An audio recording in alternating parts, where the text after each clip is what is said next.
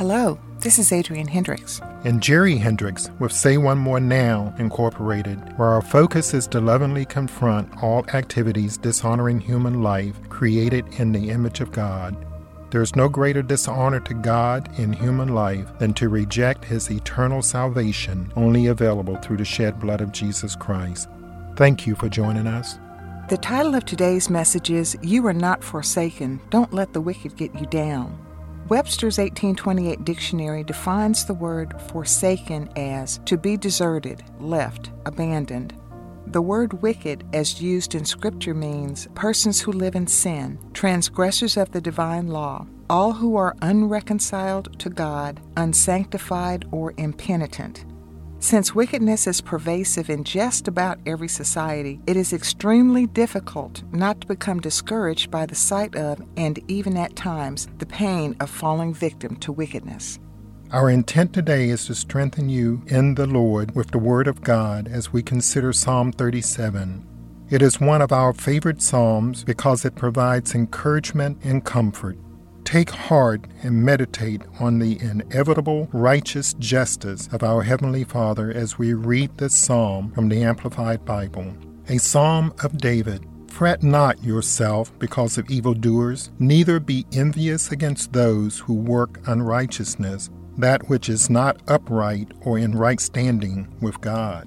For they shall soon be cut down like the grass and wither as the green herb. Trust, lean on, rely on, and be confident in the Lord, and do good. So shall you dwell in the land and feed surely on His faithfulness, and truly you shall be fed. Delight yourself also in the Lord, and He will give you the desires and secret petitions of your heart. Commit your way to the Lord. Roll and repose each care of your load on Him. Trust, lean on, rely on, and be confident also in Him, and He will bring it to pass.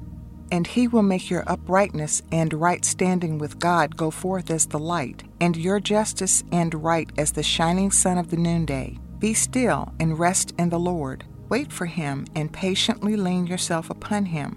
Fret not yourself because of him who prospers in his way, because of the man who brings wicked devices to pass. Cease from anger and forsake wrath. Fret not yourself, it tends only to evil-doing. For evildoers shall be cut off, but those who wait and hope and look for the Lord in the end shall inherit the earth. For yet a little while, and the evildoers will be no more. Though you look with care where they used to be, they will not be found. But the meek in the end shall inherit the earth, and shall delight themselves in the abundance of peace. The wicked plot against the uncompromisingly righteous, the upright and right standing with God. They gnash at them with their teeth.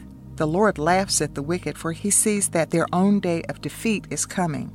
The wicked draw the sword and bend their bows to cast down the poor and needy, to slay those who walk uprightly, blameless in conduct and in conversation. The swords of the wicked shall enter their own hearts, and their bows shall be broken. Better is the little that the uncompromisingly righteous have than the abundance of possessions of many who are wrong and wicked. For the arms of the wicked shall be broken, but the Lord upholds the consistently righteous. The Lord knows the days of the upright and blameless, and their heritage will abide forever. They shall not be put to shame in the time of evil, and in the days of famine they shall be satisfied. But the wicked shall perish, and the enemies of the Lord shall be as the fat of lambs that is consumed in smoke, and as the glory of pastures. They shall vanish, like smoke shall they consume away. The wicked borrow and pay not again, for they may be unable. But the uncompromisingly righteous deal kindly and give, for they are able. For such as are blessed of God shall in the end inherit the earth. But they that are cursed of him shall be cut off. The steps of a good man are directed and established by the Lord when he delights in his way, and he busies himself with his every step. Though he falls, he shall not be utterly cast down, for the Lord grasps his hand and support and upholds him. I have been young and now am old, yet have I not seen the uncompromisingly righteous forsaken, or their seed begging bread. all day long they are merciful and deal graciously. They lend, and their offspring are blessed. Depart from evil and do good, and you will dwell forever securely. For the Lord delights in justice and forsakes not his saints. They are preserved forever, but the offspring of the wicked in time shall be cut off. Then the consistently righteous shall inherit the land and dwell upon it forever. The mouth of the uncompromisingly righteous utters wisdom, and his tongue speaks with justice. The law of his God is in his heart. None of his steps shall slide. The wicked lie in wait for the uncompromisingly righteous and seek to put them to death. The Lord will not leave them in their hands, or suffer them to condemn them when they are judged. Wait for and expect the Lord, and keep and heed his way, and he will exalt you to inherit the land. In the end, when the wicked are cut off, you shall see it. I have seen a wicked man in great power and spreading himself like a green tree in its native soil. Yet he passed away, and behold, he was not. Yes, I sought and inquired for him, but he could not be found.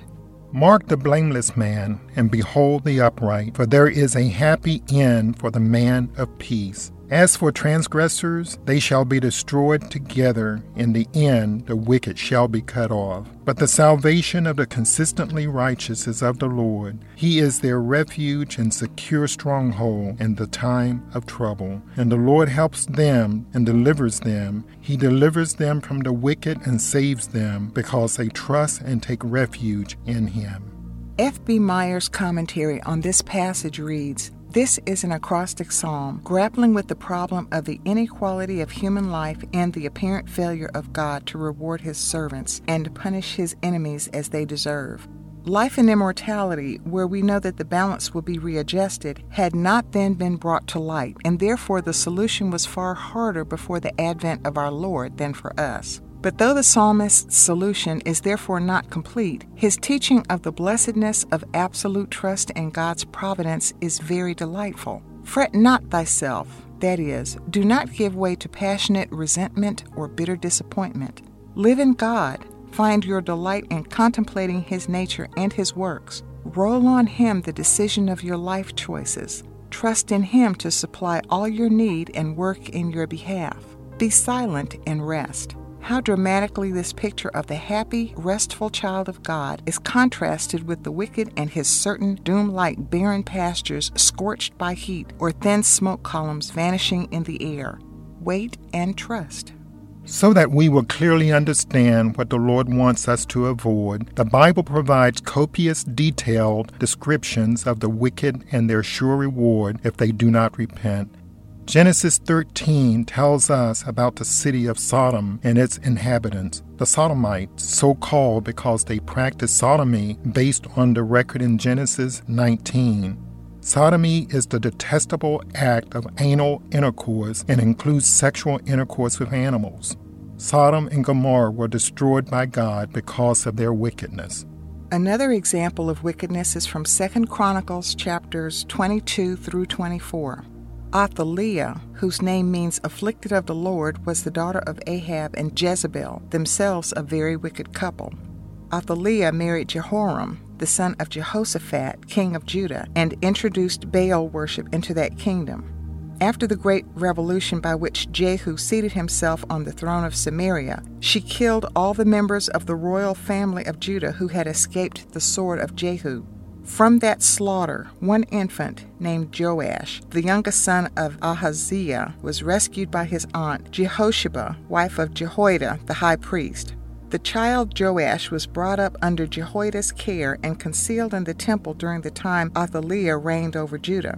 At the end of six years, Jehoiada thought it time to present the lawful king to the people. His plan was successful, and Athaliah was put to death. One more portrait of the wicked that appeared to gain advantage over the righteous is that of Haman, whom we read about in the book of Esther. Haman was thought to be the descendant of the Amalekites, whom God had instructed Israel to destroy for their merciless attack at Deuteronomy twenty-five, verses seventeen and eighteen. Remember what Amalek did to you on the way when you had come forth from Egypt, how he did not fear God, but when you were faint and weary, he attacked you along the way and cut off all the stragglers in your rear. According to commentator Fawcett, Haman was the son of Hammedatha the Agagite, probably of Amalekite origin. The Amalekites had, from the first, pursued Israel with unrelenting spite and were consequently all but exterminated by Israel. A survivor of such a people group would instinctively hate Israel and every Jew. Elevated by one of those sudden turns which are frequent in despotic states where all depends on the whim of the autocrat, he showed that jealousy of any omission of respect which is characteristic of upstarts. These two motives account for Haman's monstrous scheme of revenge, whereby he intended to exterminate a whole nation for the affront of omission of respect on the part of the one individual, Mordecai. God's retributive judgment and overruling providence are remarkably illustrated. Haman's wicked plot backfired on himself. The honors which he designed for himself, he, in spite of himself, heaped on the man whom he so scornfully hated, and the gallows on which he meant to hang Mordecai was that on which Haman was hanged himself. Haman's end is described as Psalm seven, verses fourteen through sixteen. Behold, the wicked man conceives iniquity and is pregnant with mischief and gives birth to lies. He made a pit and hollowed it out and has fallen into the hole which he made before the trap was completed. His mischief shall fall back and return upon his own head, and his violence come down with the loose dirt upon his own scalp. With all this in mind, it seems for one to purposely choose evil is a fool's errand. Psalm one oh seven verse seventeen observes, "Fools, because of their transgression and because of their iniquities, are afflicted." A commentary by Albert Barnes states the obvious about this verse. A more literal rendering of this verse would be, "Fools from the way of their transgressions and by their iniquities afflict themselves." In other words, if a man treads along in the path of sin, he will come to this result, to punishment. Punishment is not arbitrary on the part of God, and it is not of the nature of a mere direct infliction from his hand. It is what people mete out to themselves and what they might have avoided if they had chosen to do so. The wicked, though perhaps quite intelligent, are still fools, for they demonstrate hatred for God through denial of him. Psalm chapter fourteen verse one says, "The empty-headed fool has said in his heart, there is no God. They are corrupt. They have done abominable deeds. There is none that does good or right." Beside foolhardy disregard for God, what are some of the characteristics of the wicked? Well, let's see what the Word of God tells us so plainly. Proverbs twenty-one ten states, "The soul or life of the wicked craves and seeks evil. His neighbor finds no favor in his eyes." We can see more at Proverbs fifteen, verse twenty-eight. "The mind of the uncompromisingly righteous studies how to answer, but the mouth of the wicked pours out evil things." According to Proverbs twenty-one, verse seven, "The violence of the wicked shall sweep them away because they refuse to do justice or do what is right." And Proverbs twelve ten shows that a consistently righteous man regards the life of his beast, but even the tender mercies of the wicked are cruel. Isaiah chapter fifty-seven, verses nineteen through twenty-one paints a vivid picture of the restlessness of the wicked. "Peace, peace to him who is far off, both Jew and Gentile, and to him who is near, says the Lord. I create the fruit of his lips, and I will heal him, make his lips blossom anew with speech and thankful praise. But the wicked are like the troubled sea, for it cannot rest, and its waters cast up mire and dirt. There is no peace, says my God, for the wicked." The wicked have no help from God, as seen at Proverbs chapter fifteen, verse twenty-nine. "The Lord is far from the wicked, but he hears the prayer of the consistently righteous, the upright, in right standing with him." And Proverbs chapter four, verse nineteen shows that the way of the wicked is like deep darkness. They do not know over what they stumble. Psalm seventy-five, verse eight presents the sad end for the wicked. "For in the hand of the Lord there is a cup of his wrath, and the wine foams and is red, well mixed, and he pours out from it, and all the wicked of the earth must drain it and drink its dregs." We are reminded at Psalm eleven, verses five through seven, that the Lord tests and proves the unyieldingly righteous, but his soul abhors the wicked and him who loves violence. Upon the wicked he will rain quick burning coals or snares, fire, brimstone, and a dreadful scorching wind shall be the portion of their cup. For the Lord is rigidly righteous. He loves righteous deeds. He beholds the upright. One way the righteous remain that way is shown at Proverbs twenty-one, verse twelve. The uncompromisingly righteous man considers well the house of the wicked, how the wicked are cast down to ruin.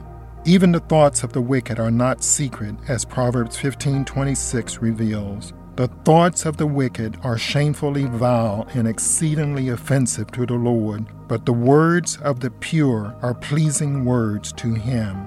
Psalm eleven, verse five makes God's attitude toward the wicked plain. The Lord tests and proves the unyieldingly righteous, but his soul abhors the wicked and him who loves violence.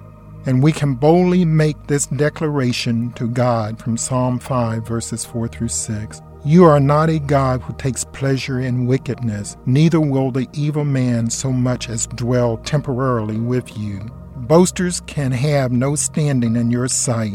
You abhor all evildoers. You will destroy those who speak lies. The Lord abhors and rejects the bloodthirsty and deceitful man. The wicked follow their leader, Satan, and they with him are defeated. This is foretold at Revelation chapter twenty, verses one through four and verses seven through ten. Then I saw an angel descending from heaven. He was holding the key of the abyss, the bottomless pit, and a great chain was in his hand. And he gripped and overpowered the dragon, that old serpent of primeval times, who is the devil and Satan, and securely bound him for a thousand years. Then he hurled him into the abyss, the bottomless pit, and closed it and sealed it above him, so that he should no longer lead astray and deceive and seduce the nations until the thousand years were at an end. After that, he must be liberated for a short time. Then I saw thrones, and sitting on them were those to whom authority to act as judges and to pass sentence was entrusted. Also I saw the souls of those who had been slain with axes, beheaded for their witnessing to Jesus and for preaching and testifying for the word of God, and who had refused to pay homage to the beast or his statue, and had not accepted his mark or permitted it to be stamped on their foreheads or on their hands.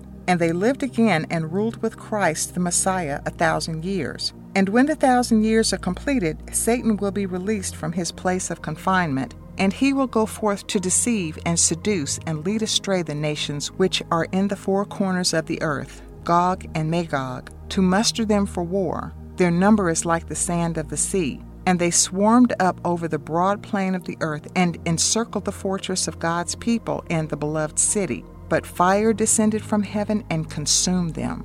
Then the devil who had led them astray, deceiving and seducing them, was hurled into the fiery lake of burning brimstone, where the beast and false prophet were, and they will be tormented day and night forever and ever through the ages of the ages. The unrepentant wicked will face judgment before the great white throne, as we read at Revelation twenty, verses eleven, twelve, and fifteen. Then I saw a great white throne, and the one who was seated upon it, from whose presence and from the sight of whose face earth and sky fled away, and no place was found for them. I also saw the dead, great and small. They stood before the throne, and books were opened. Then another book was opened, which is the book of life, and the dead were judged, sentenced by what they had done, their whole way of feeling and acting, their aims and endeavors in accordance with what was recorded in the books. And if anyone's name was not found recorded in the book of life, he was hurled into the lake of fire. The wicked will not end well, no matter how their lives are spent on earth, whether they live in poverty or riches, whether they live with great fame or nameless ignominy. The wicked end this way because, in the end, God and the salvation he offers is repeatedly and constantly refused. Many would ask at this point, well, what about those who live in far-off lands who may never have had the chance to hear about the salvation of God?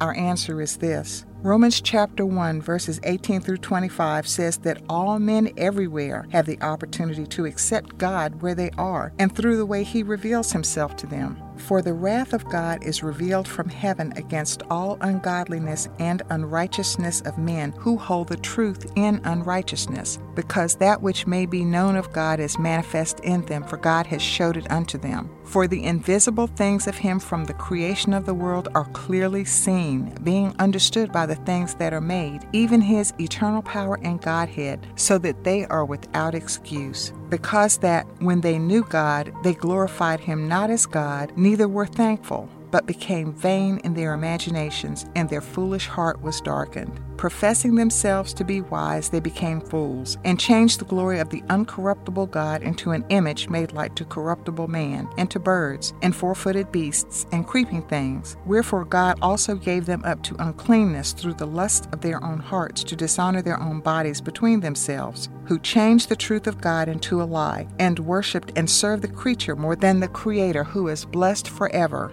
Amen. God has not left humanity without a remedy for the sickness of wicked hearts. John three sixteen through twenty-one gives us that cure as his son, Jesus, who said, "For God so loved the world that he gave his only begotten Son, that whosoever believeth in him should not perish, but have everlasting life. For God sent not his Son into the world to condemn the world, but that the world through him might be saved. He that believeth on him is not condemned, but he that believeth not is condemned already, because he hath not believed in the name of the only begotten Son of God." And this is the condemnation, that light came into the world, and men loved darkness rather than light, because their deeds were evil. For every one that doeth evil hateth the light, neither cometh to the light, lest his deeds should be reproved. But he that doeth truth cometh to the light, that his deeds may be made manifest, that they are wrought in God.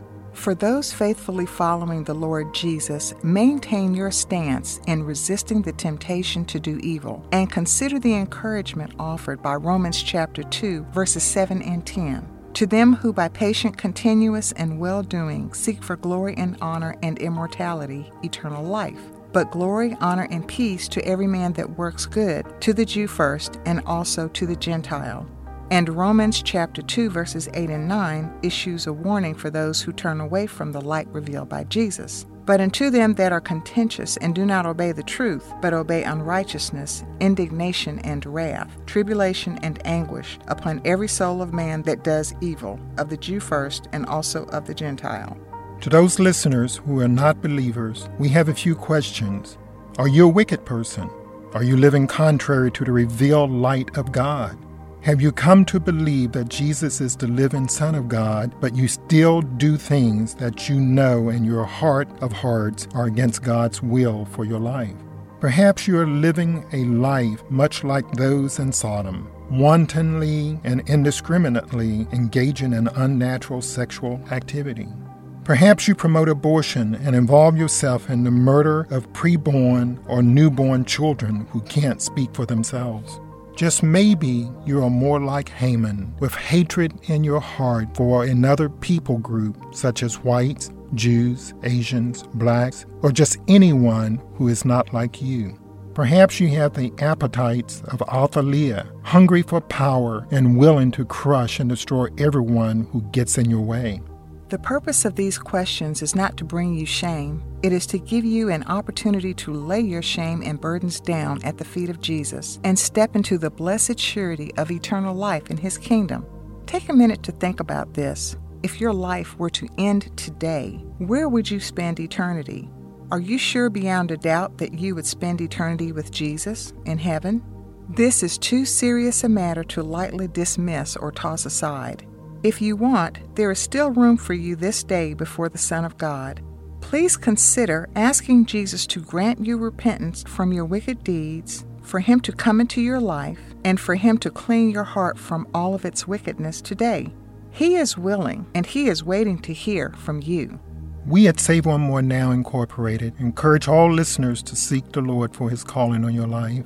If you faithfully spend time with him throughout the day, you will come to know without a doubt that he really loves you and he has a purpose for your being here. We can be reached by email at truelife at save one more now dot org or our telephone number in the United States, eight five zero, seven two seven, zero four nine three. We look forward to joining you next week and ask you to remember, life, life is good. God, God gives life. God is good.